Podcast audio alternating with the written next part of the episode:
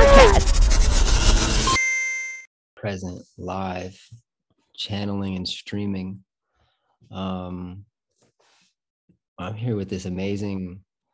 There's so many words that I could use to describe the being. Um, yogi is probably the fastest word that uh, puts it all together. Alchemist also. Um, is it Gianna Purcell? Is that proper name? Mm-hmm. Um, yeah, I first met you digitally and I just saw your practice and was like, whoa, that's kind of a mirror of what I'd like my practice to move towards. And uh, I think I started taking your classes and then I think I'm more familiar with the medicine during pandemic, like first months of lockdown. Um, and then saw that it wasn't just like a hatha yoga based practice that you were kind of sending out into the ethos, but really like siddha and uh, you know like a form of Raja Yoga, a bit more of the uh, hi- higher dimensional offerings of aiding and assisting those that desire clarification of the self and um, kind of you know a minimization of suffering that goes beyond just physicality, um, which all in itself is like a lot. And then you play drums and then you ride motorcycles Mhm. and um, i'm sure it's probably pointed at often in your in your time and i'm sure you're you're used to it by now but your tattoos are also part of like your medicine i think Sure. Mhm. um, there's like several nodes that I would love to dive into, but I mean, I, I just want to start humanistically because we haven't really spoken a while, and just be like, how are you? What's present in your field right now? What what uh what's activated and very alive for you? And um, where are you? You're in you're in Tucson, Arizona, right now. I'm in Tucson, Arizona. Um, I'm in my home here. I've been uh, creating just like a, a little sanctuary for myself. I'm always doing something around my space to just uh, have it near me or me to mirror it.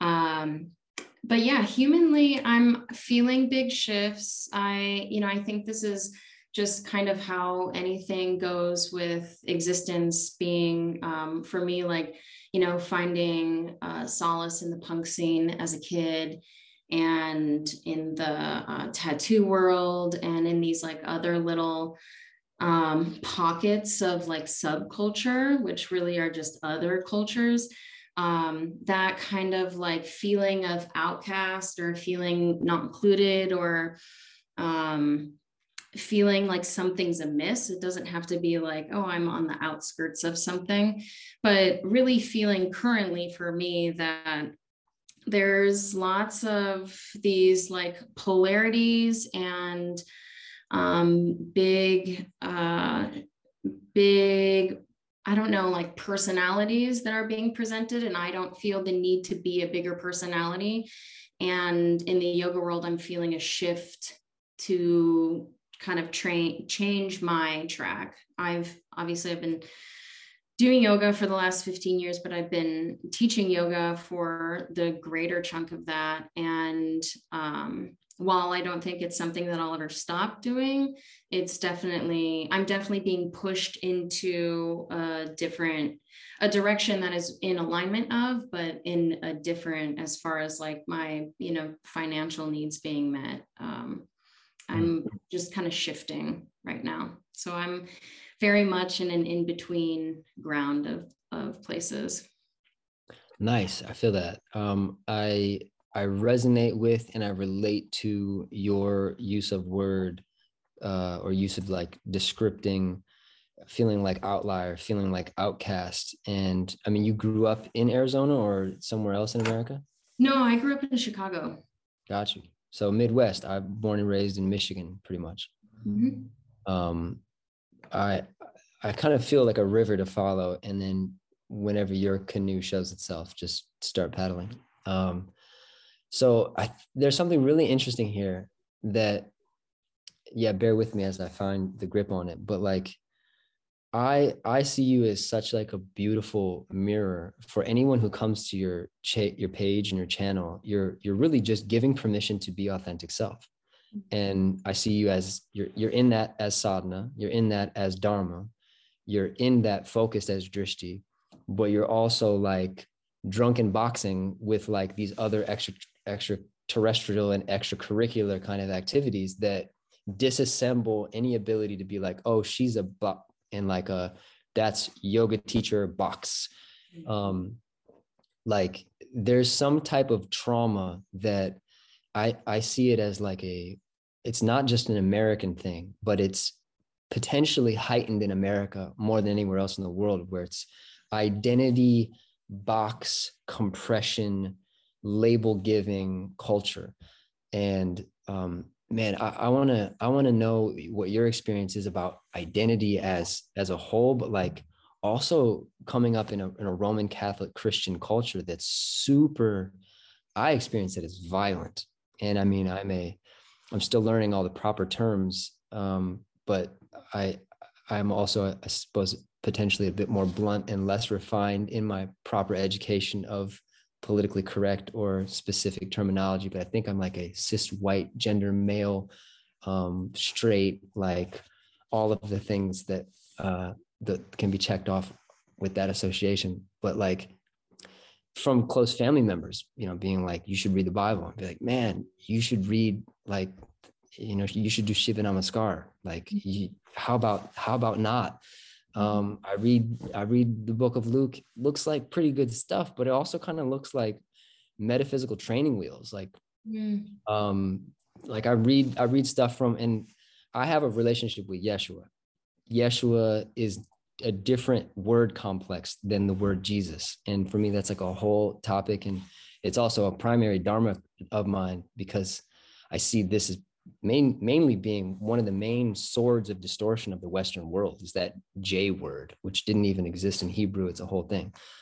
But I found my awakening through yoga, um, psychedelics, integrating into this thing that I wanted real clear understanding of the word Christ, because the word Christ seemed to be used a lot. And um, as context, uh, as from my karmic structure, which I wanted to also understand what the frick was karma. What does that all? What does that imply? Why? Why did I get this and somebody else got that? Mm-hmm. I grew up on a rock and roll tour, and my dad is like pretty much God with a guitar, as far as I can tell. And I'm going to Africa every year and I'm seeing people living very different lifestyles than me. So as you know, as a teenager, I was I didn't know that that was called karma, but I was staring at it, really disturbed as to why I would be given something. And this Roman Catholic Christian reality bubble made me feel really bad about it, really instilled this primordial sense of guilt of sin and, and wrongness. And then sexuality and sexual identification became really confusing. Mm-hmm. Um, so identity became like a dharma point as well in that. Um, but all, all in all, this this kind of Christian folklore that seems to be you know it's i call it roman rape culture because it's not christian it's not christic it's not crystalline it's something else. It's that the romans kind of edited. So that's a bunch of different tapestry notes. Yeah. We're, we're in this river and i mean um you know i maybe- grew up, I, it sounds like we have a similar upbringing. Please please yeah. Um and i I find that you can be like I grew up Roman Catholic as well. I went to Catholic school all my life. You can be a, a religious person, but that doesn't mean that you're a spiritual person. And you can be a spiritual person, but that doesn't mean that you're um, religious in this way that is this kind of like, I go to church, I follow this religion, right? And i think spirituality is the one thing that kind of um, can it, there's new research on it but is an antidepressant. You know this kind of like recognizing all your physical intersections. Okay yes i'm a uh, white cisgendered woman who is a lesbian who grew up in a um, middle upper class family and no like all these different things are ways to navigate the physical world which is necessary because we're not only part of a story but we're telling a story and we're part of other people's stories. So to kind of understand our character we understand the physical world and how we appear and show up in it. But it can't stop there because then it's oppressive an aspect of spirituality is necessary for our full spectrum life. For us to like for me my belief system is sure hindu based has sprinklings of um, tibetan lessons in it but still is like i still grew up roman catholic. My mom is first generation italian. It's very um, steeped into every way that i was raised. And so it's still part of say my religion but i am not i don't subscribe to a religion. But what it did do for me is especially in those you know when like your root is developing in those first 0 to 7 years of existence to instill some sort of um I don't know, definition or feeling of spirituality is important. And so I feel like that's what people use religion for, because otherwise they don't know how to see.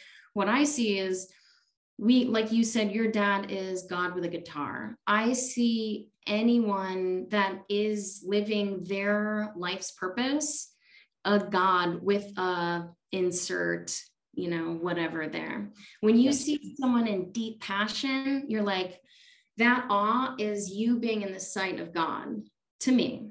Yeah. It doesn't have to be the same right? And people have spiritual experiences when they're walking in nature, when they're singing, when they're creating, when they're praying, and all of that is to instill spirit. So, there, to me, the ability to flow between all of these is to be part of the existence that we've been placed into, right? Like we're on this world for a reason. We don't need to try to escape it and just just be spirit Right. Uh, if if I may, there's a cool entrance point here. Um, because I feel like, and I don't mean to like hyper hyper laser beam Christianity as a as a I, I give it as context. Like I know several beautiful souls that identify as Christian, and that I just I experience nothing but lovingness from them. Mm-hmm. However, I've also experienced this really subtle, silent judgment behind these still eyes that I've talked to a mentor about it, and it's uh, she gave me the term uh, it is the denial of the kingdom it's mm-hmm. like this silent judgment that you're not christian and oopsies it's like but it's this it's this implication of what for me feels like a, a really um a, a kind of immature development of metaphysical understanding of like the nature of things so in that respect you talk about the physical stuff which um, hey if you're listening to this you know, we we some alchemists, so you might have to do some googling on some terms, but we'll also provide some context. So I remember when I saw the first the the, the diagram of the koshas, which are basically the the layers of the body. I saw um, this understanding that I had identity that wasn't even showing up in my physical self. And then I'm seeing my my family, and I'm like, man, that's my identity also. I'm seeing my nearby culture. That's my it's part of me. I'm not I'm not a different pigment and I'm not in a different geography. This is technically geographically karmic structure also.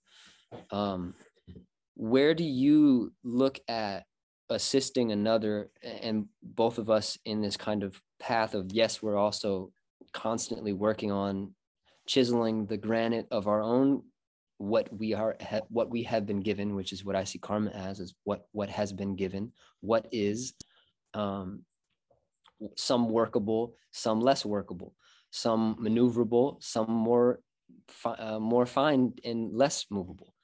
Um, where do you see that work when you when another comes to you and like this is something my dad points as well and i see it as like a kind of a gap in cultural understanding as well sometimes where it's like someone be like yeah but that's okay. They're they're living their amount of fulfillment. But for me when i work with a trauma patient or somebody it's like man if if you're not experiencing bliss on a daily basis that might be moving towards depression soon and i don't know about y'all but i've known someone who i've known two people at this point that at different stages in my life they were my best friend and they manually departed this world through an action of taking their own life so for me it's like mm, they're okay. It's like that's actually not it. This whole thing of Raja Kriya Yoga, I did my sadhana because I wanted to tangibly know my dharma. I I I did these kriyas because they helped me see clearly what was most real. That I realized more and more, I was kind of unconsciously I over identifying with my physical conduit that if I didn't have clarity on, that's actually what would amplify my suffering, my misidentification, and yeah, probably lessen the amount of bliss that I experienced. So, um, yeah, to that point of you saying like anybody who's in their full dharmic alignment and and bliss body, they're they're activating bliss on a daily basis. Um, but that's also dopamine, you know, probably high levels of dopamine and, and hopefully lower levels of cortisol getting released. But how do you how do you move how do you interface with that scenario of hyper identification with physical self and especially in culture right now there's almost like a war going on of like that's not what i am. It's like whoa sorry it's what you look like. Well that's wrong of you and that's an implication of that you're on and it's like whoa we're hyper in this echo chamber of physical identity. Some are experiencing dharmic alignment and, and bliss realization. Some are faking bliss realization for for like social media sharing. What what does all that assemble in your reality as? Yeah. Well so the goal is to move fluidly through the koshas right to not be stuck in anyone and to be able to do that we have to understand the first one that we see that we touch you know because we're not babies anymore you know that like you at some point real you you are the world to you as a baby, right? And then you realize your hand and you're like, wait a second, you know? So we start to identify with this tangible stuff and we forget all of the other uh, blissful things that we were gifted as like we're all born these like spiritual beings of the earth. It's why we don't know that there is anything but our experience as a baby, right? And so as we depending on how we're how we are raised, our environment, the uh, amount of love that we receive as we age, we are able to move freely through those. Now, in some societies, your if you express yourself in any way that is slightly different, you feel like you need to be in the box that someone's creating and uh, you just don't fit in that box. Like I said, I found solace in the punk world because it was the they were the outliers, you know, and well, maybe I wasn't like, oh, I'm gay and I can't be gay, which you know was the case in some pockets of my family. Um, it was more like I just feel different and nobody's letting me feel different.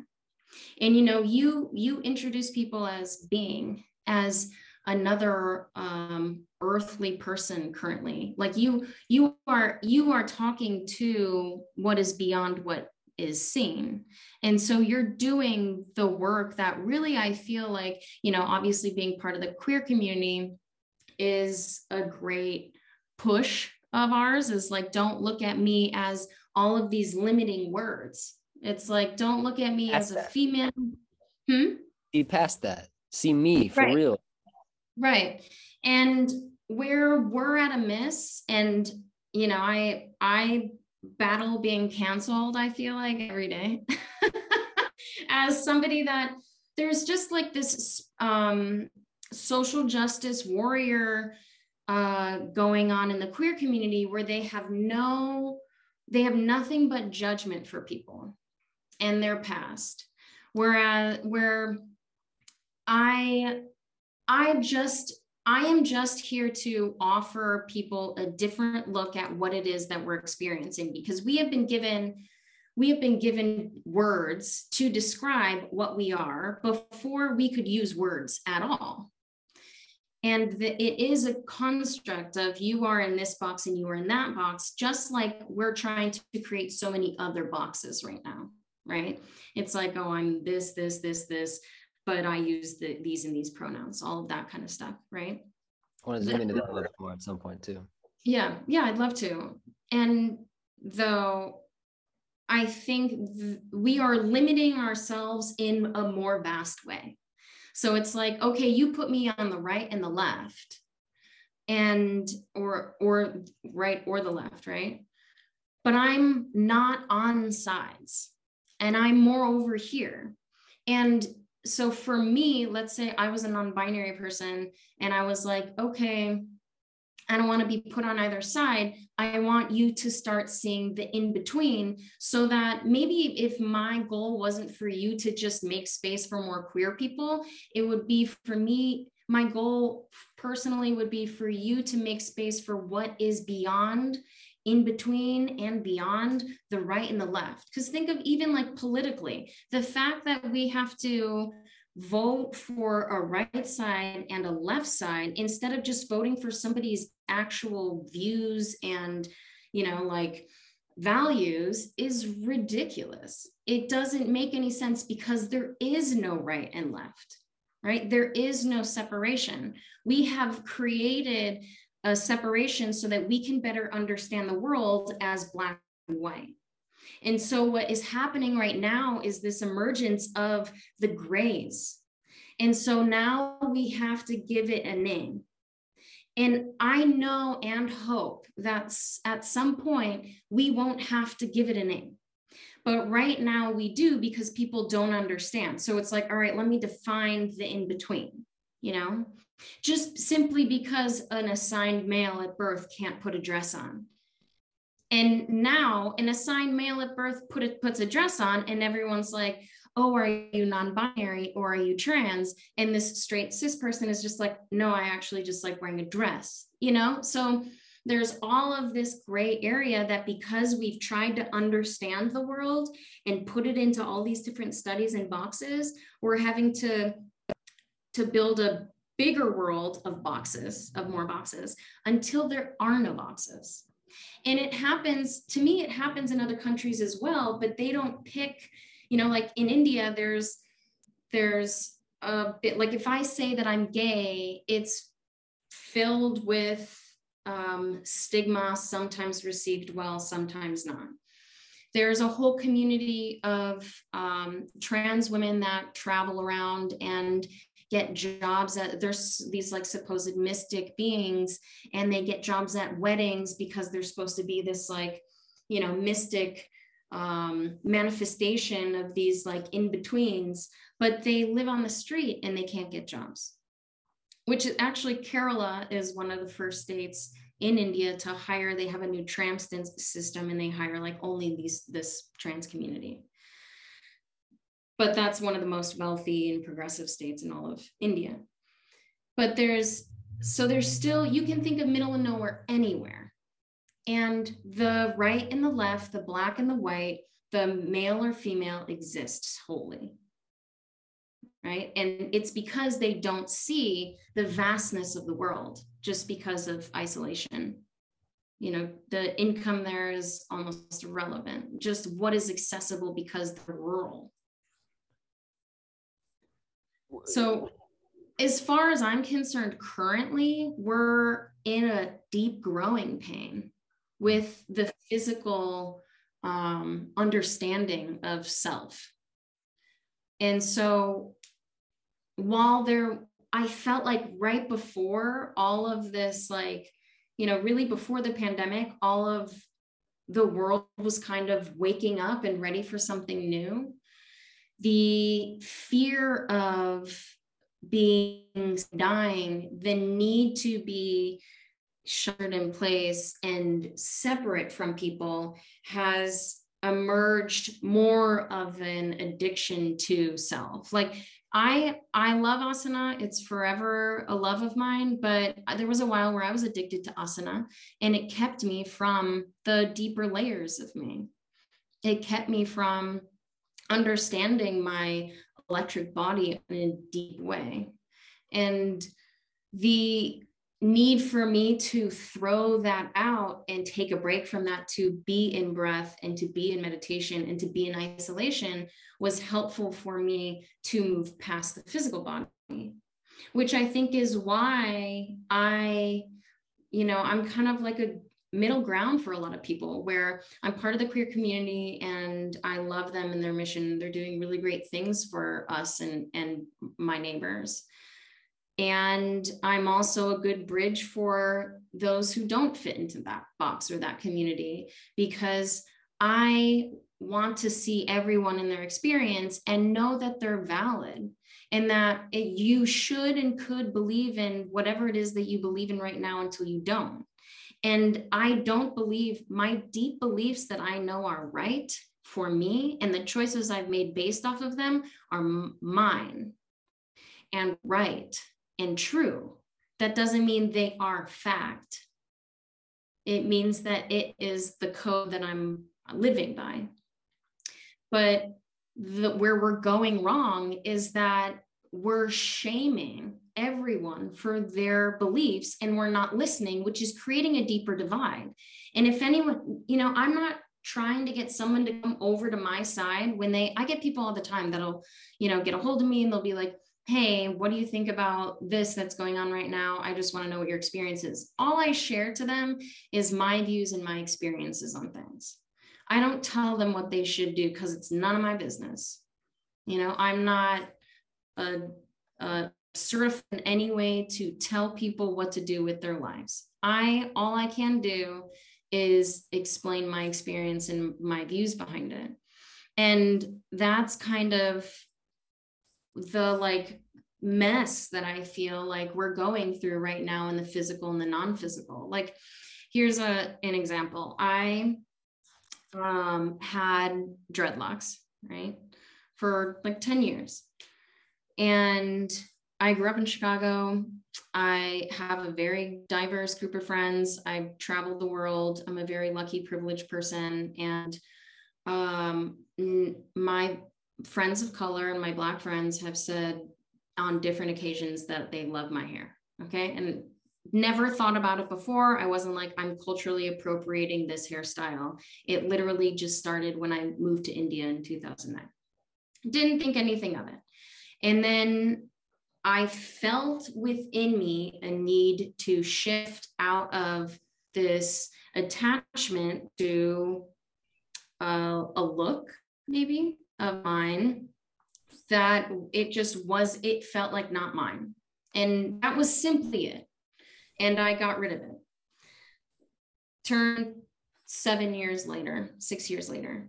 And my friend, who is a therapist, is dating somebody who is not, and same sex couple.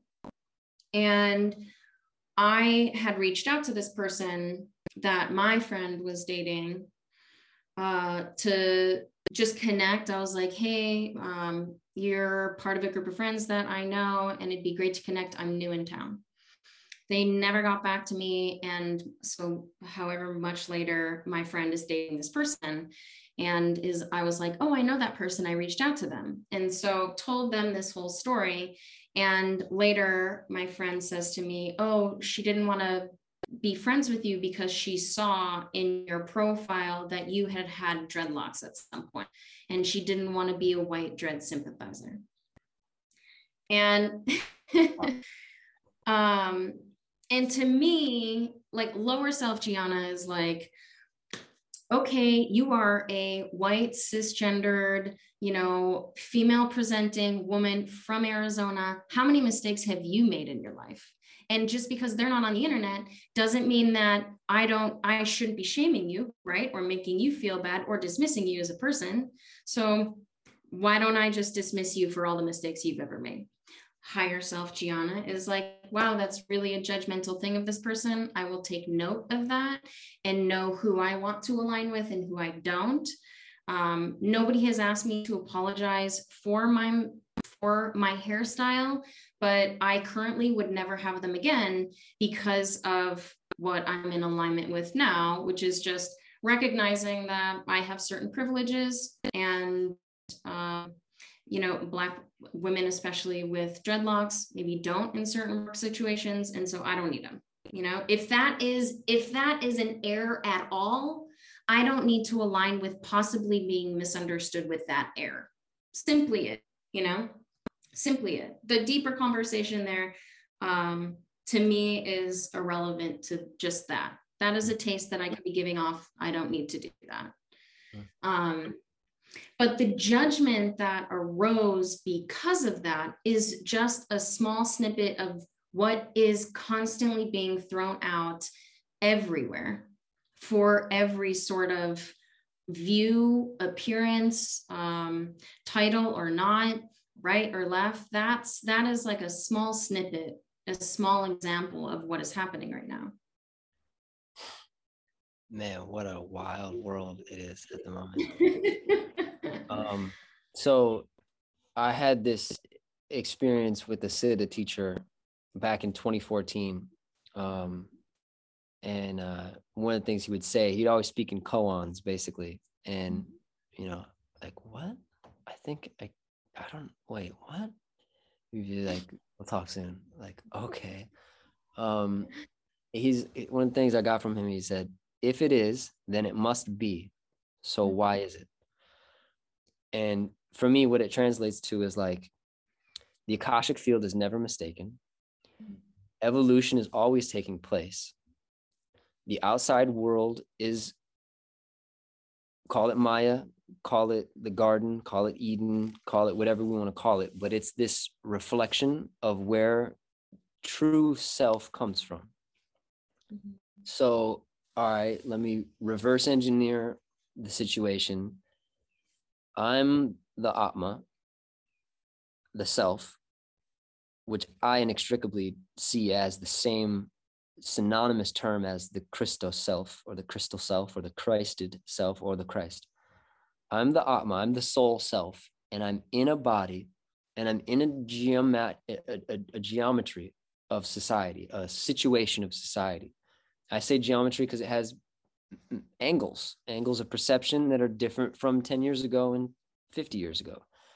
This geometry is currently hyper emphasizing a kind of hypersensitivity to the most subtle, nuanced aspects of physical identification.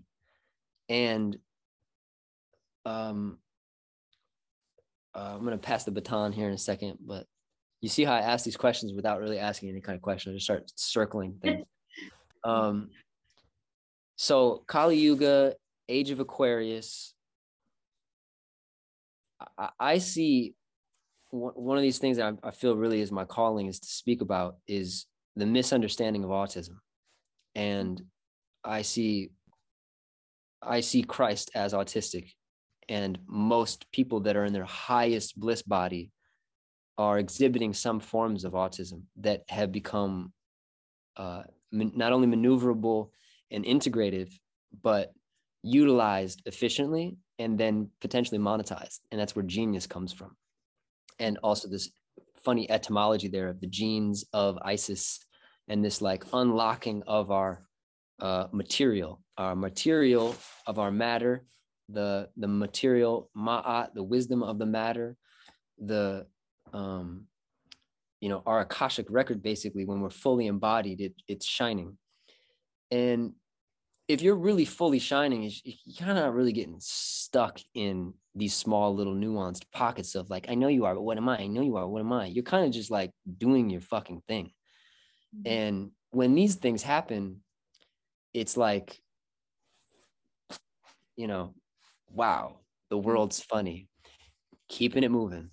Mm-hmm. And I, I hear your uh, density of speech and an angle of perception sidebar you know my, my study has become what causes greatness at, at, like 18 19 i'm just wanting to i want to act i want to be in movies in la and i make beats and damn it as soon as someone sees my last name maybe like 75% of the time they'd be like oh are you related and i'd be like fuck yeah i guess or and i started saying no at some point um fast forward to last year i meet this guy named kanye and kind of like a mentor and closer and closer and closer degrees of separation. Watched Bruce Lee really vividly over the past 10 years.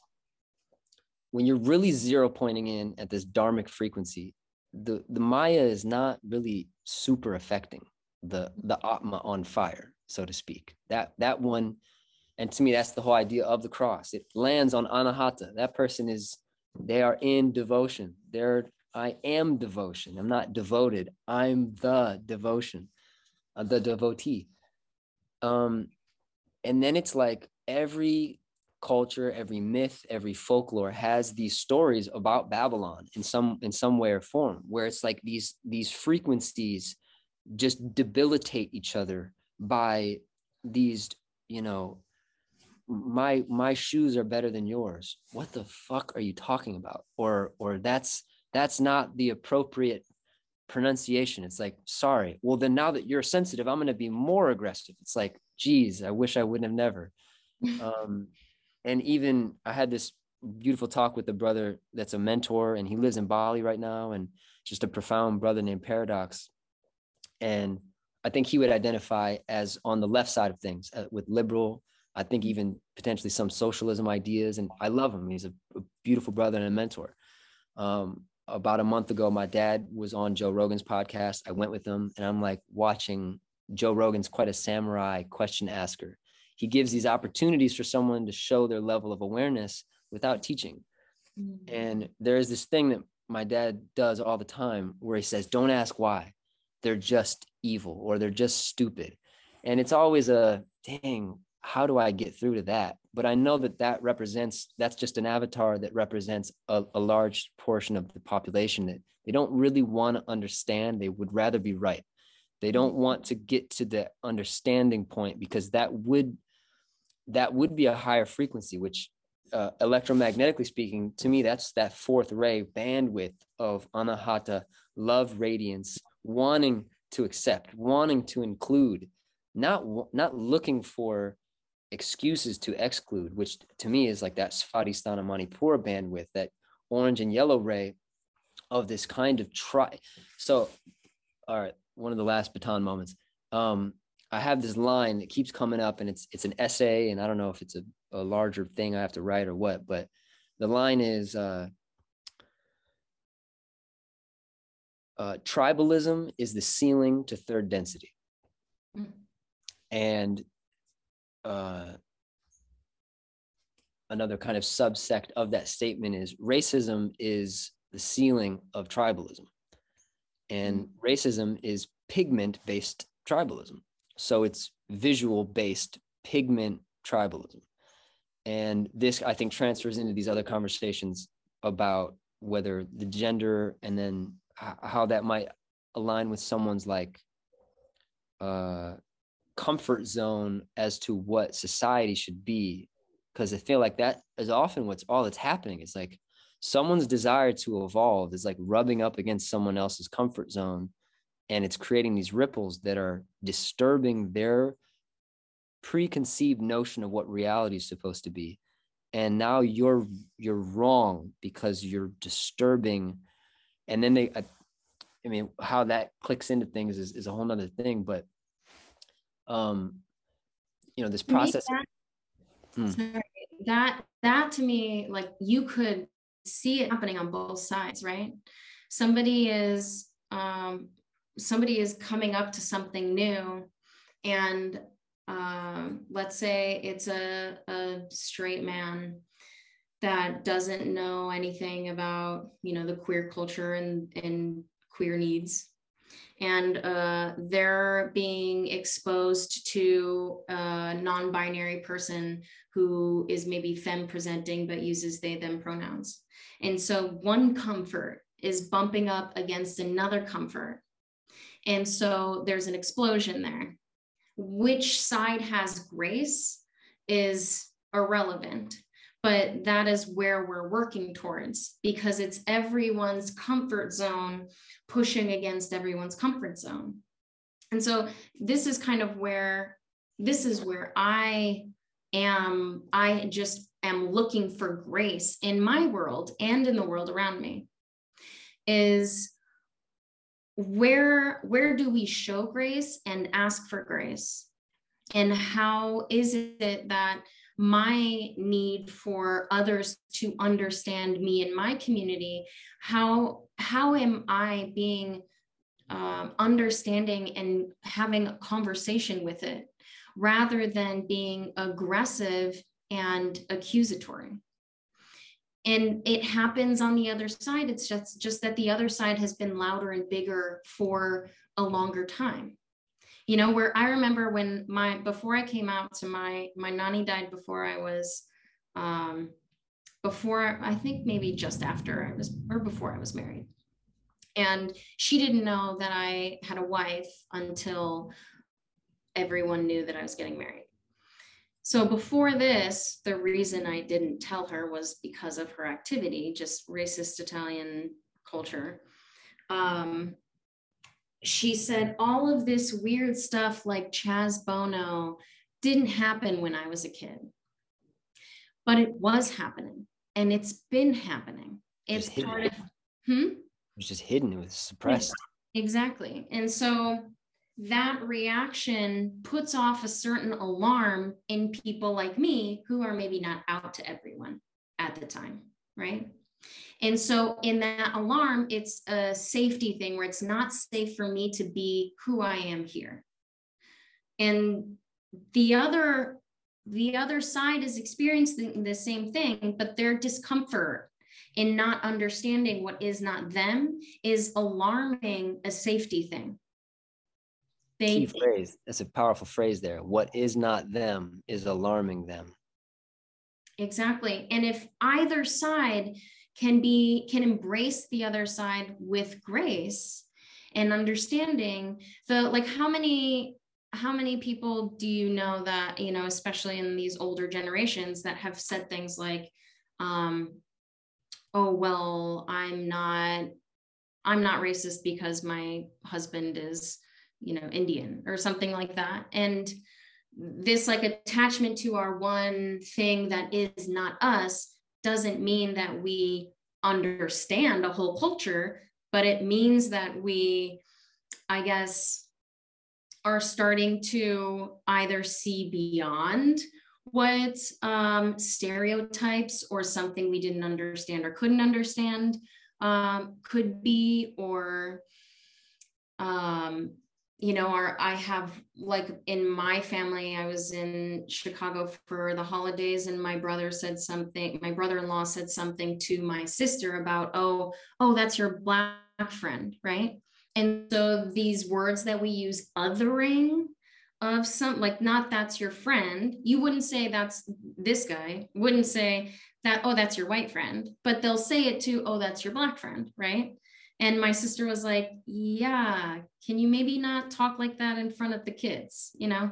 Um, and so this kind of like separation, but you know, this like, oh, I have this this one redeeming person over here that's making it so that I, you know, this person's making it okay that I don't understand that other thing you you drilled another signal into this thing that I was already starting to ask about, which is like, uh, okay, so the other thing is almost like it announces a lack of universality. It actually announces an echo chamber uh, mm-hmm. that's invisible, but it basically announces the reality that they don't, they're not familiar enough with outsider peoples or outsider realities, or it's another world, it's another genre, and it actually kind of announces their their limited awareness of, of the world.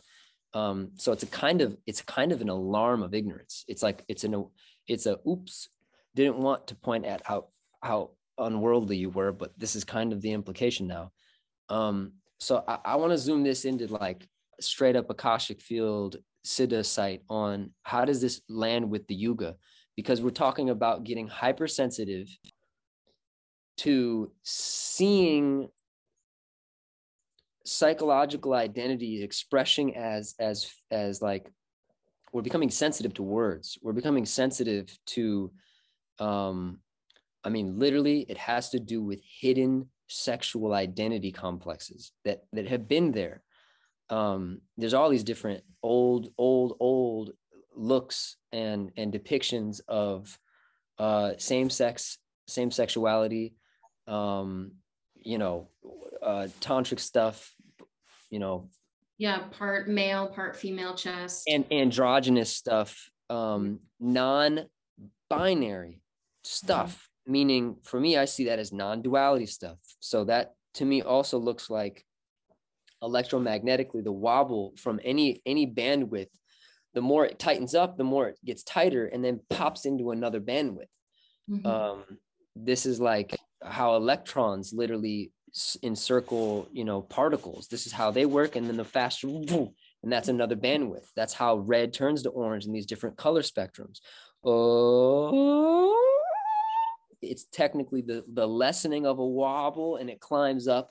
And there's something that's evolutionary about what's happening. And it makes um, I mean, we're talking about baby boomers. We're talking about these generations that were institutionalized into a reality through the Matrix, through Maya, but they were taught that it was benevolent. They were taught that like Americana was, you know, white picket fence is for good. You're you're good. It's good. This good for you. Good, and this like disruption of that algorithm is is it's like disorienting for them um yeah and that's like look at the systems that so we're we're being disruptive in the systems that aren't being disrupted.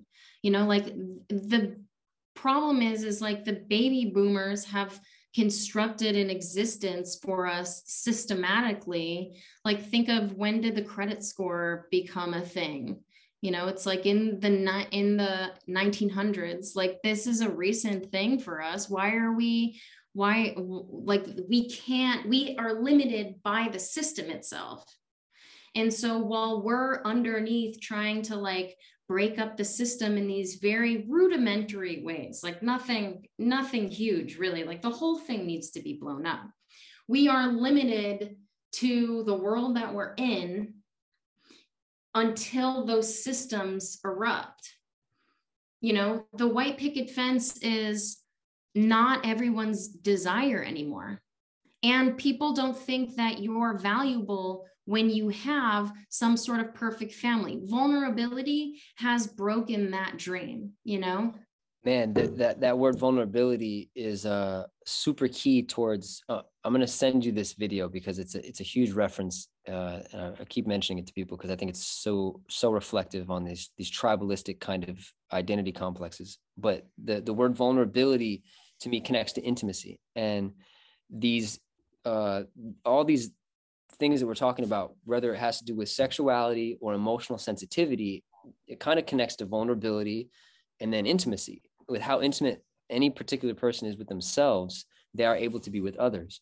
But this happening in society is like, and I see this as the end of Pisces. I see these actual like constructs as having like particle identity in them. And uh, I've I've said it in in kind of passing uh, amongst a bit more of a shamanic posture of like, yeah, that's a Piscean complex, or that's like a Saturn construct.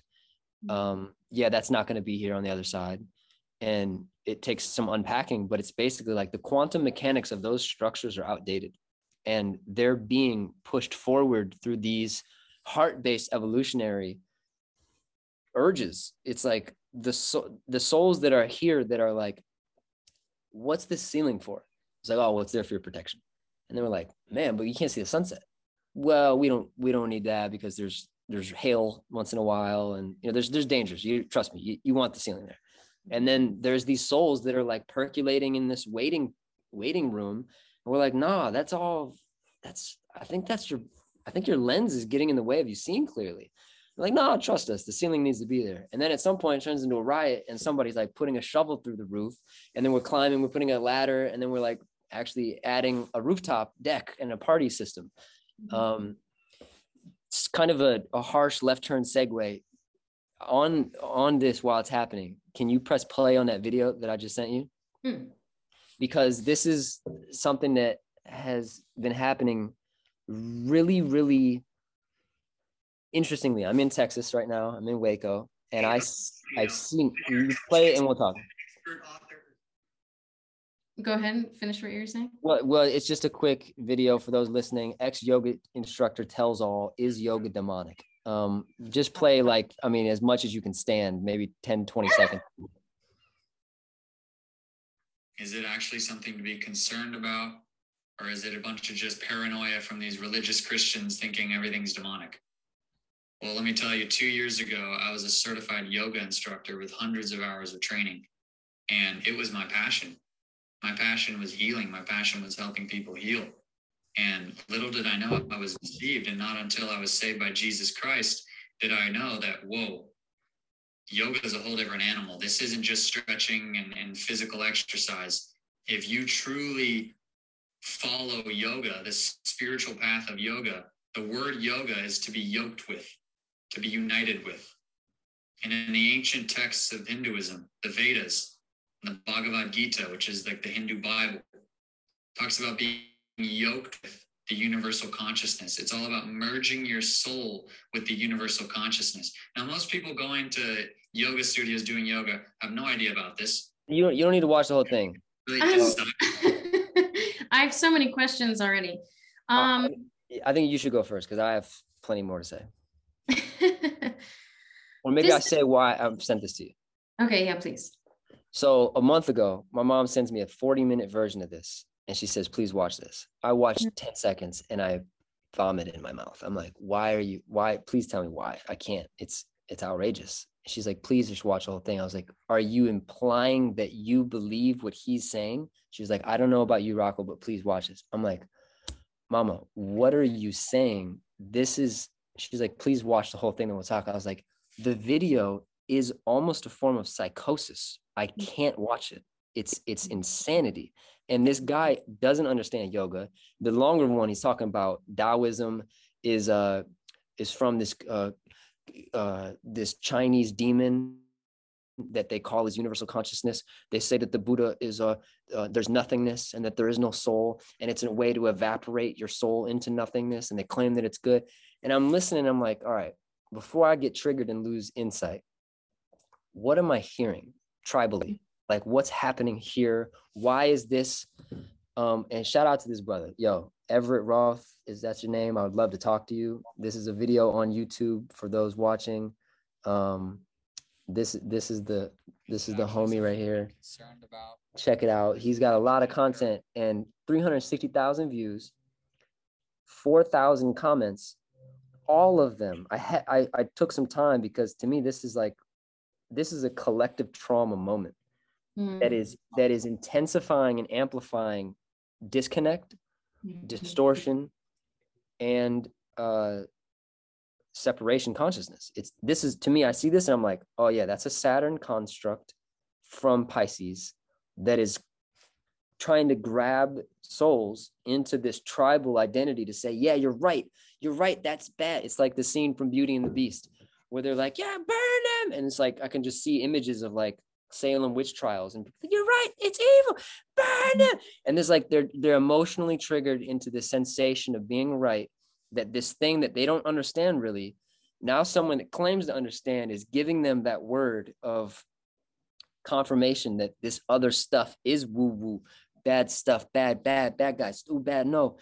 And it it it thickens the walls of their electromagnetic, and I use that word really specifically because to me it's like energy that then is like from their attention, it creates a bubble of reality that's an echo chamber for them to keep their same narrative and it pushes out the world and it mm-hmm. and it says y'all are all wrong but we're just going to talk about it amongst ourselves as opposed to like hey do we have this right? Can someone let us know if we have this perception? how, how often does this happen? You know like with people's art with their music with their their um, homes you know like oh that's an all black house with a skull outside like those are devil worshippers or whatever you know like that like all of these things we we put this like that's bad on or that's wrong or they're going to hell or even with gay pe- people you know where it's like you're going to hell if you're a gay person and so now it's a it's just a bunch of hellions existing, which is like why a lot of artists will embrace this kind of idea of the title that's been put on them because they're gay or because they're, you know, it's like, fine, you you think I'm going to hell? Like, take me. This is what it's like there, you know, and we're having dynamic. em- embracing the rebel because to try to convince them that you're not that is almost impossible so fuck it i'll do with that Right. And to me, like for this person, the, the, they have a little bit of like that dead deadening in the eye, you know? Totally. Somatically, the nerve the nervous system is is on some kind of a robotic thing. Right. Which I see happen in fanaticism over anything. When you get really deep into a hole of something, it's really easy for it to be the like the only thing that you think about and try to convince other people of and and that's to me where like this person has a lot of content to me that's a red flag like they're lost they're probably depressed they found solace in you know maybe they were shunned from the community or in some way and so they found some sort of safe haven in this new construct that they've created for themselves and others and so that's what's keeping them safe right now like to the way that I move through the world is I'm part of everything. Like that is also me. This guy is also me. That guy is also me. That guy is also me. You know, these people are all part of me. That is possible for myself. And so, how can, instead of being so fully immersed in this one ideal, how can I allow myself to be a healthy part of the reality that's around me because it's also mine you know it's i'm my i think of like you know the last like really big medicinal trip i did it was like all of me was bumping up against all of these other lives that i had. And there was this certain um it was one of the ones that made me realize i'm probably not energetic or emotionally stable enough to make a child because the um, comfort that I felt in my bubble, in my existence, in my lines, just simply bumping with somebody else and like molding with theirs, but not actually intertwining and like creating another being was safety almost, you know? Wow. And so that's a whole other so, story. So, psilocybin? Yeah. Mm-hmm. Yeah. And so that kind of idea that even I go to the gas station, say, and I pay for my petrol, and I have a nice interaction with somebody there. The way that my bubble bumped up against their bubble changed the vibration of their bubble in some way right and then i went along in what some way and my colors are still existing in their bubble right? And they can be positively charged or negatively charged. You know, energy is just energy, and somebody else's kind of title of what that color was is their own um, prerogative or, you know, because of their lens. And so, this kind of like, to me, this looks like somebody that is triggered and that was triggered at some point, right? Was set off. And so, the need to find a whole group of or a whole, whole scene of wellness to like take group a whole um, ancient tradition into a negatively charged title because now you've seen your truth and it can't possibly be it, it needs to be more than these other people's truths. Is this like negative bumping up of bubbles or that bubble originally bumped up negatively against theirs. So the color that they didn't like stuck with them. So they have created their own echo chamber to feel comfortable in. And this happens with everything. It happens with vaccines, it happens with science, it happens with cultures, it happens with genders, it happens with sexuality, it happens with every single thing, right? There are extremists in everything.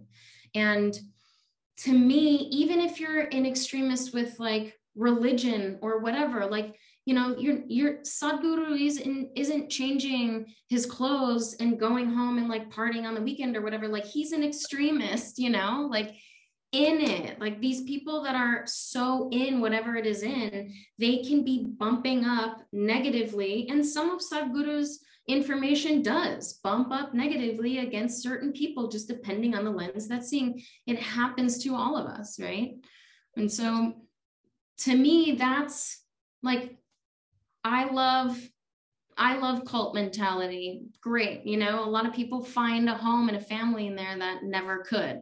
Tribes, you know, all that like it takes a tribe to raise a child or whatever, you know, like a family being a part of a community to raise the next generation. Like that is tribe mentality. And they're the to me the bigger problem is how the tribe bumps up against another tribe and what colors are being left there is it a bumping and an impacting with some sort of desire to grow and succeed? Or is it a bumping with aggression that's asking for someone to get into your bubble? You know, like I went to this, I was probably 12 or something, and I went to this um, summer camp with a friend of mine who was Methodist.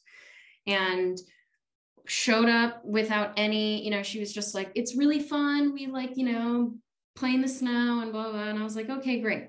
We had small groups. And this woman who was a person of color like you know it wasn't just this like all white echo chamber of like anti-culture but chicago? in chicago. And she was or this was outside the city. And she was um talking about how she was emailing with a muslim woman about how she's following the wrong god and needed to become a christian and in order to you know be um, saved right? And so her mission was to save other people. And this is think of an unsuspecting muslim. A very sweet say young person just existing has their culture has their religion has their faith and spirituality not doing anything aggressive and then someone just sees that you're wearing uh, traditional clothing and needs to change whatever you are existing in. That to me is not seeing not seeing somebody else's bubble and allowing it to see the difference and honor the difference. To me it's seeing another bubble and needing to pop it and pick people out to come into yours. What can we succinctly call that? I don't or, know. It, or, it's or, e- or even from a practitioner's lens of like, you know, say we just bumped bubbles and we're in a village in the Himalayas circa, you know, 10 BC or whatever, and we're like writing. And just for the sake of articulation and an academic acknowledgement, you know, like uh, Salamba Sarvangasana, term, posture, science, compression, understanding. Great, fantastic. Moving forward, not overdwelling, just an acknowledgement with clarity for for communication's sake and communication's sake for understanding, understanding for unity, mm-hmm. understanding for coherence, right? Right? Yeah, that makes sense, everybody? For mm-hmm. sure. Great. Moving forward. Mm-hmm. I, I feel like I have this conversation about all of these different topics because I've had some DMT released from my pineal gland, and it's like connect dots, experience understanding on moments where there are disconnects. Mm-hmm. Um, there's this movie called uh, Okja, and it's this dude has a tattoo says uh, translation is sacred. I'm definitely getting that tattoo because I feel like that's really what my dharma is in this particular frequency is like I just want understanding and I don't feel like it's too much of an ask. Mm-hmm. So from from two adept practitioners, this thing that we're looking at and we're talking about bubble bouncing. Mm-hmm. I mean mm-hmm. Sadhguru is walking through, you know, a village and I've been in his field twice now. Mm-hmm. Um and it's glorious. It's it's it's buoyantly positively affecting. You can see its effects. Its effects are undeniably positive. It's incredibly service to others oriented. Yeah. um, do you have context with the teachings of ra the law of one? Mm-mm. there's this phenomenal book that was basically you know channeled from these phd folks in the 70s and they like literally did this audition to find the best channel. And they did the whole thing in this it's like I, I think it's one of the most distilled metaphysical teaching compressions in in existence in this in this incarnation um talks about a lot of yogic stuff but also egypt Egypt, Egyptology kind of uh, Christ, Buddha, all these different things. And they're basically just PhD doctors asking this extraterrestrial essence, like, what about this? What about that? And it's all of it. It's scientific. It's profound, um, and it lines up with all this um, yogic understanding, science based, science based. Electromagnetic densities, as the I am presence gets rooted in different uh, sentient beings, and that expresses itself as psychology and that expresses itself as persona in particular ways that can be identified just in the same way that you could say like okay that's a bear and that's a deer. These are different amalgamations of consciousness that yeah there's 15 bears. They look alike they behave similar they're connected similar genus species whatever just for the sake of interfacing with nature and it's like when i look um for context i'm, I'm here at this ranch and it's like i look out here I see water, I see grass, I see sky. They're they've organized into these gradients because this is the nature of things. This is perfect. Perfect stuff is happening right there. And we talk about these concepts of human social, psychological, spiritual concepts, and it's like what? I'm super interested in having these ah right type of moments because I do in my heart know that these um, whether it's dude here or um, left and righters or black and whiters or um, him and hers or they and themsers or it's all these things happening and it's like this this evolution of society is happening um, this book i know i'm hitting a bunch of different nodes right now there's this book I saw is some yogi dude out in LA and it's called the the transition to the fourth ray. And he was like, that's technically what's happening, and we'll be experiencing that for a while. Then we'll move into this technological world where we're going to be moving more and more into the digital space. And I was like, yeah, that's that sounds about right. Most are third density based. Most are functioning from this Manipura, but not really integrated Manipura. I see it sometimes like uh, uh, electromagnetically groups contain similar trauma trauma complexes so it's like someone's vishuddhi and um or sorry ajna and um like svadhisthana so their their their sex and their vision is really activated but their identity and their heart's not activated. So it looks like fantasy sexualization stuff. Boom that's a complex and that kind of amalgamates together. Um tribally that happens in all kinds of different complexes and all kinds of different uh, combinations of different energy centers that are super active and others that are underactive. Um, are you familiar with Terence McKenna's work? Mm. Um, anthropologically, I think is a really fun way to approach all of it because that's super integrative. It's super like, have you looked into anthropology much? Yeah. I think that's like almost like a yoga of the growth of society. Sure.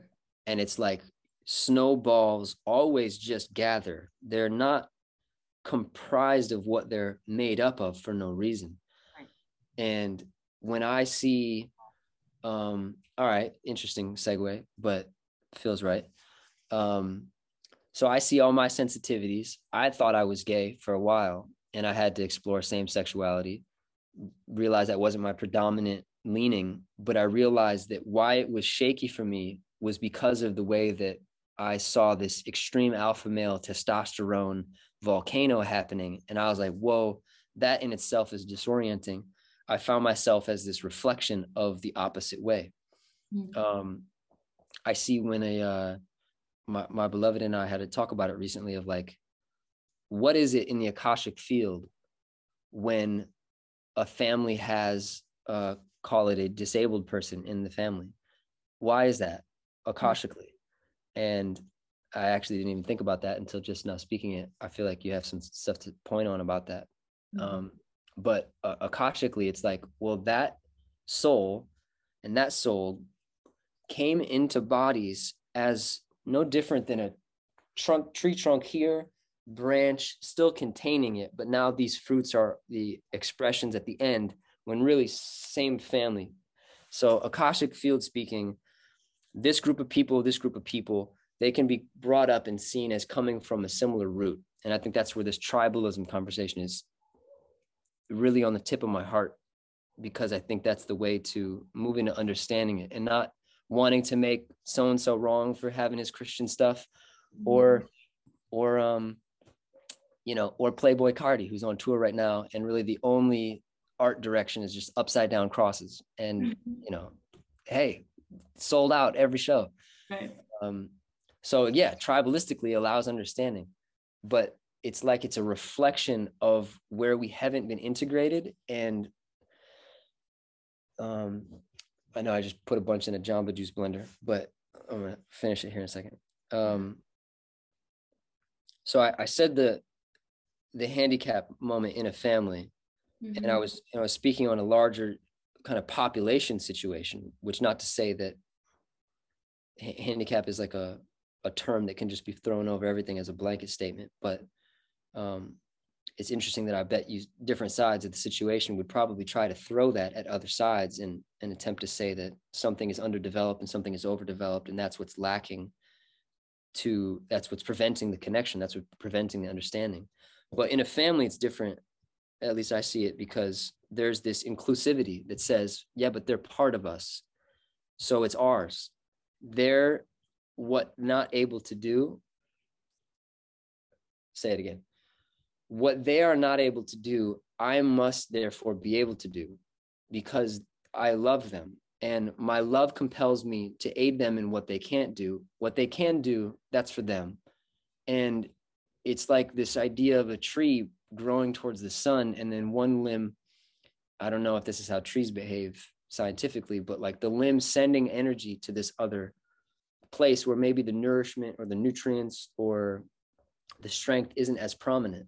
But because this branch got a little more sunlight and it's the one that happened to grow you know southwest and this is where the sunlight's hitting and this one grew a bit northwest and that's where less sun is hitting there's this um which is almost sounds like i'm starting to talk about socialism but i'm not like a redistribution of this energy right but to me you, when you have a vine and one of the leaves is turning yellow you don't need to pick off the yellow leaf because you know the rest of it is actually sucking nutrients from that one. So it's actually still beneficial even though it's turning.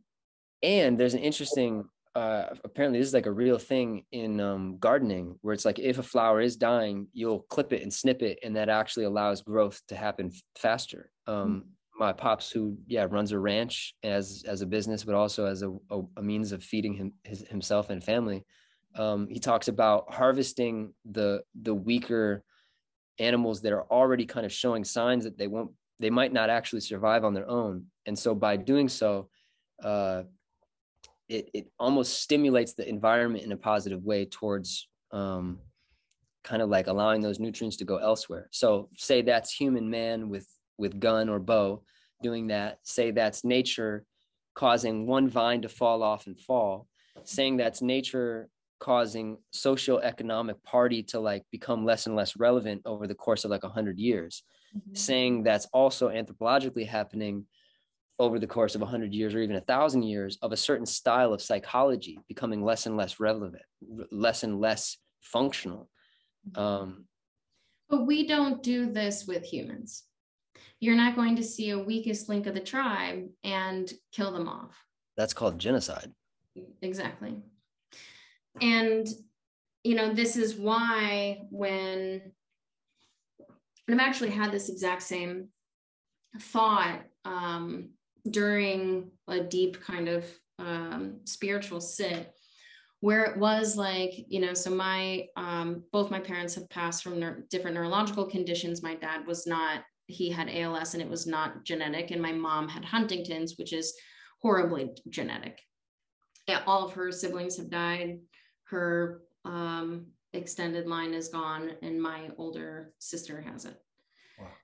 And we've all been tested and whatnot. So I was in the, you know, I was like, what is it for her that she needed to have this now that, and I didn't?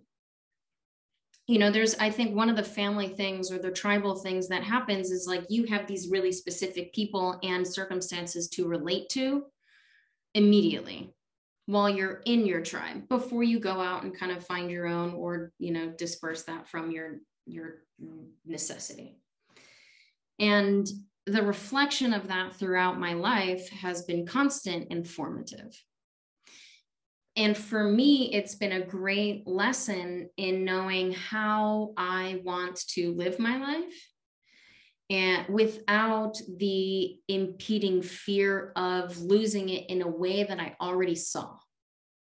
Meaning, I watched my mom die in this very specific way. My sister already knows in the very specific way she's going to pass.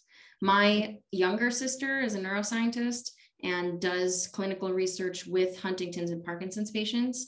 And she, I mean, they're also healthy eating, all that kind of like nothing stops Huntington's from killing you. And, you know, they've even done gene clipping, like the CRISPR thing, all that kind of stuff. And it just starts repeating again, is just brutal. Wow.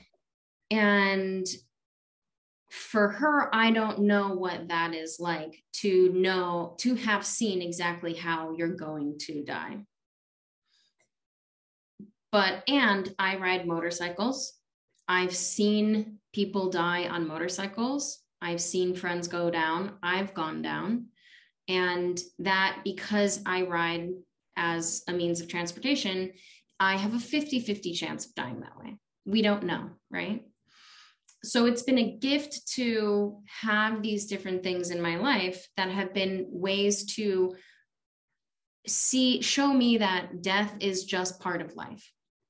There's these crested cacti in in arizona in the sonoran desert that you they're saguaros but they have this mutation that at the top they like flower. They're like these flat, kind of like spread out tops of these saguaro cacti. So they're not a flower, it's part of them. The way that they're distributing water in their skeleton is this like warped, beautiful, you know, like spread. And there's all different degrees of this mutation. And we seek these where it's when you see one, it's like, like wow you know you're in awe and you just like sit in the beauty of this demented plant because it's so different and special. The plant itself is not trying to kill itself because it's different. It is you know with a leaf or a lit like you can okay a tree a lit you can cut off a finger when it's trying to kill you. You are the tree. You are not the leaf right? So you cut off the finger that is dying that might end up getting infected and kill you so that now I don't have a finger, but I have my life, right? It's like when you're dying, I remember watching my dad die and his fingers getting, you know, the the blood starts just staying close to the center of you for your vital organ health to keep you alive more. It doesn't need, you don't need your arms right now. We're just keeping the organs good, right? And so, this like awe of this being that is different in a way that in a field of regular saguaro cacti, you're just like beelining to that one thing is like you said with autism, like these people that have been gifted these really immediate lessons where it's like, this is your karma or this is your gift. Why are you treating your gift as your enemy?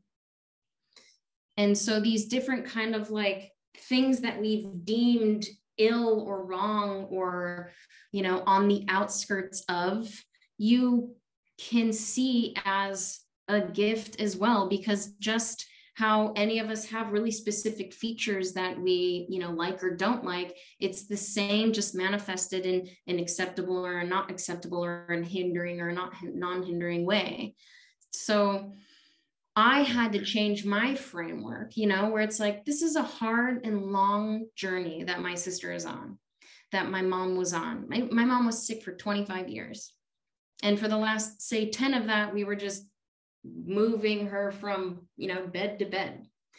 And when it got to be her last days, she had left her body we saw it. Her breath got really rapid. She was shedding tears. And by the time she passed, the, the only things she could say was, I love you and asshole, which is her, she just her in a nutshell. But that kind of like, she wasn't, you know, talking to us about, oh, it's time, you know? And so I, we saw, we were there, we were present for it, but the body kept living She'd breathe a breath a minute or every two minutes for two days. And we definitely thought about just dosing her. You know, my sister was like, we could just, you know, give her a bunch of morphine and she'll just be done with it. And I was like, we can't do that. She did, she one, didn't ask for that. And two, came this far in her journey. 25 years of being ill to like not see it all the way through on her own would have been taking her power it felt like. And to me that is it's just a reframing of our circumstances. Like why is it showing up that my karma is that i have to be in this right now? And it's like wow i get to be in this right now. And so what am i going to do with this So that kind of like in the construct that we're in, hopefully the tribe that you're in a lot is in allowance of that, where they're like, I have space to love more because you're not being shown love in this way or whatever it is. And then this person receives love in this way. And when hopefully they move past those zero to seven you know these like deep needs for support these deep needs for development and and grasp of spirituality. You know like i was saying earlier this like need to be uh, instilled with spirit after you start getting out of this like um, physical attachment time in your life. If you have that when you go out into these like so societal frameworks that we haven't yet disposed of you know your value because you are connected to spirit. And you know that everything that's different about you is a gift and that you're able to live in that alignment and then uh, give others the allowance to do the same.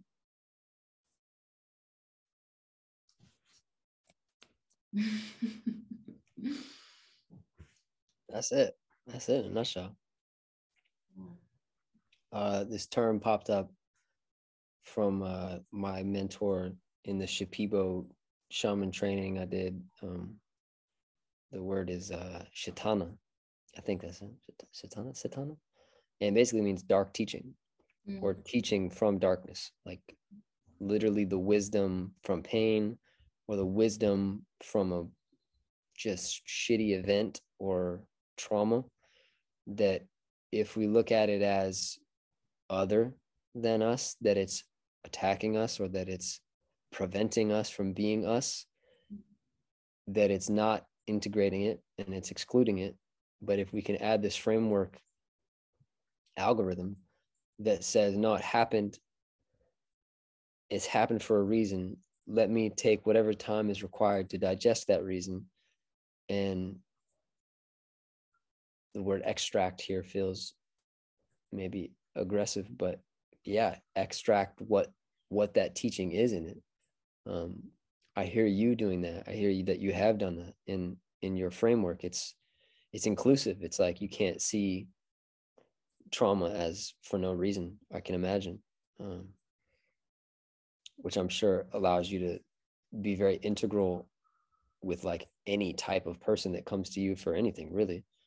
Um, yeah there's um I've been working with the dying and like death doula work and um, with others in preparation for, not even preparation for, rather just in confronting the fear of death. And people have such a varied level of pain in their life, or not a varied level, they have the same amount of pain almost but such varied reasons for it. And I think if if we can figure out how to not attach to the reason and just see that the pain is in existence, then we can use that to see God as well. Because you, what you don't know joy if you don't know pain or sadness, right? This is like spectrum, full feeling, full existence living has all of it. And so, you know, there's, yes, we need to know our intersectionalities to know how we're um, impacting other people's lives or how we our ancestors have impacted other people's lives. But when you just see the god in people or when you just see and listen to other people's pain it doesn't matter you know how you're showing up in this life. At the core of it you're feeling the same way i am you know?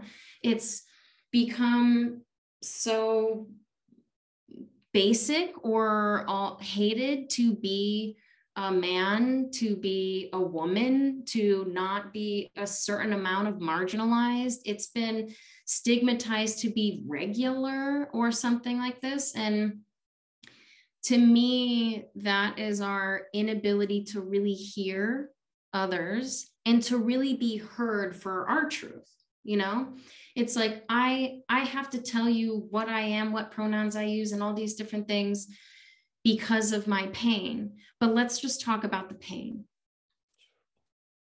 You know? Um and the other things are necessary too. But when you just take them away we are experiencing the same thing. You know it i have very my best friend is a straight man and he is has his own series of pains. And he's very aware of how he shows up in the world. He does come from you know a, a low income hispanic family but has a white presenting life and is a has a great job has lots of privileges. But his pains and the way that you know we're bandmates and the way that he expresses himself or gets to work through his trauma like it is beautiful and vulnerable and received. And he doesn't he doesn't walk up to people and um, apologize for being this white presenting man. He just is a good person that is willing to express himself and be passionate. And that is changing the people that can do that in whatever form they're in is changing the need or ch- yeah changing the need to demonize these different identities.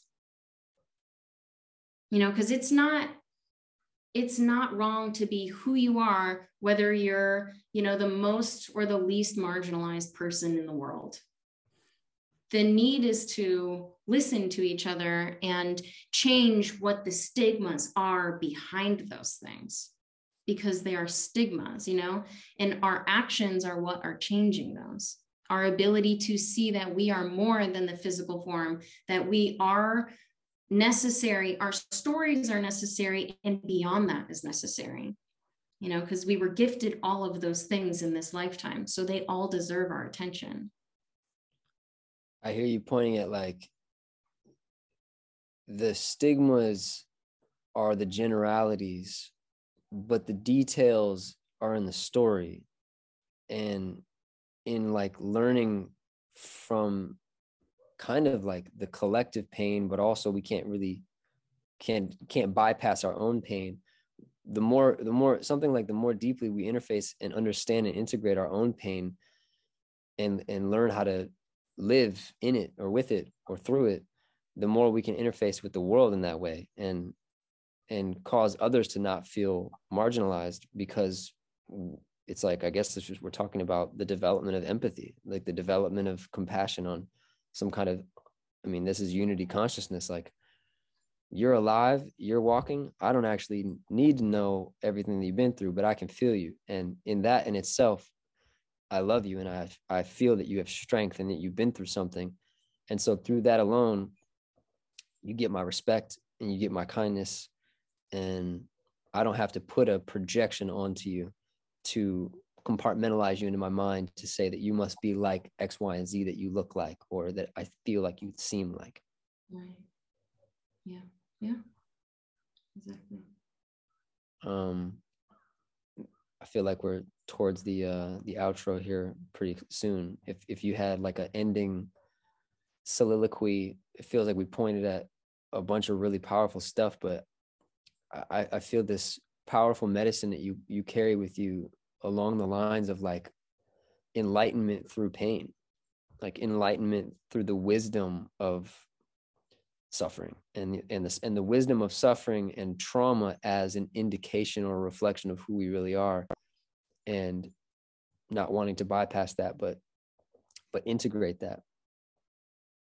Any uh, any closing statement around that? Yeah um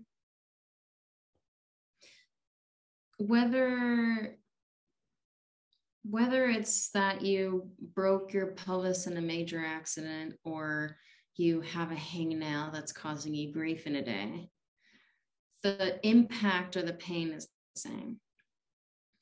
It hurts and it's disrupting your daily chill. And there's value in both of those experiences, no matter how big they manifest or small. The willingness to learn from them and let them impact your day and witness your reaction to them is the process. And one of the things that I do in my teachings as far as yoga asana goes or you know even pranayama and meditation is let yourself hit the first blockage right up to it and note that breaking anything feels like something. And know that that is just a door or a wall that you're breaking to get to the next thing, which is going to feel like something again. Right. So, whether it's somebody else coming up to us that is instilling that sort of sensation of discomfort, or it's our own bodies or minds that are bringing us discomfort, there is a lesson to be learned so that we can pass to the next thing, whether it's the next stage of our life or death or, you know, expansion, whatever it is. And I don't know, I guess people say like alchemizing darkness into light and um, to me it's all just energy and we put the title on the energy it's negative, it's positive, it's valuable, it's not valuable. It's your energy, it's not mine. To me, it's just energy. And so if we can be in flow with just how energy is moving us, then we will be in flow whether it is comfortable or uncomfortable. You know, the attachment to these big dopamine releases and to comfort in some way is keeping us from the beauty that is the oneness, this idea that we're pulled from the same loin in some way. And so, you know, I welcome people to walk into that discomfort and the efforts in doing so willingly is allowing us to have grace in all of these different manifestations of us because joy and sadness are just as useful. I feel like that's a, a main key word I've, I've heard in this past however many minutes we've been zooming in on this is uh is grace and kind of like you can't really force that in any way you you, you cut it or crumble it. You can't you can't force your way into a graceful breakdown. You can't force your way into um that's an interesting kind of capstone to that as a question is do you feel like it has to be sought out those blocks those those things? Like i think it's fair to say that there are some people who are running away from their blockages. And there are others who are maybe they found that the more they look at their blockages, the more they're free. Do you feel like that's part of the equation of of kind of cultivating one's gracefulness in life is by addressing it or by letting it come to you? I think it depends. Some of us have just circumstantially ended up in a space that we don't confront ourselves often because of whether it's because of where we live or you know what we have access to or you know like i think if you are a really wealthy person that has um, access to really amazing things and never has to think twice about what they're buying to travel to a country and see somebody living another way or travel to the lesser you know the lower income areas of your own state or city to see what people are living differently are living like it's you know like the buddha it's a necessary aspect of uh, perspective to help us see where our um, life has limited us and how we can grow and use what we have. So, in some cases, yeah, some of us, they're thrown at us like, you know, machine gun. It's just like, all right, all right, all right, you know. And some of us, they come up and they end up really disrupting our lives because it's the first time we've seen something like that in our lives. And it's, well, it feels like a lot. Um, but to actively try to be comf- uncomfortable, um, sure, for some of it, even if it's just getting on your mat and putting yourself in a position that you haven't accessed ever before, it it's literally what you're doing in asana every day or in meditation. So, yeah, just the way that it needs to happen can be different, I think, depending on us. Yeah like a, a graceful real-time adjustment to whatever's most helpful. Right. Yeah. Mm-hmm. man wow.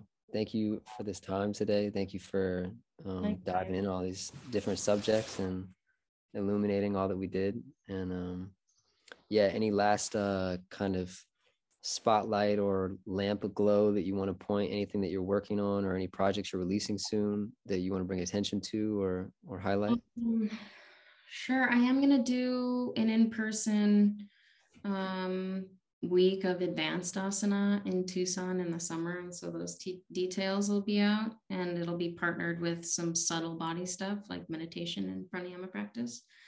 Um, and then we are going to do an india retreat in 2022 but otherwise i'm again i'm in transition and hoping probably in the next three years to fully um, be fully realized in a, a, different way so i guess just uh, a wait and see beautiful and everything can be found on instagram and website it's a good place yeah. to find you giannayoga.com and that's my instagram as well gianna yoga beautiful thank you so much again Always good to share space. Likewise. Um, I sense there's more to come. And until that happens, uh, soon. Blessings. Blessings.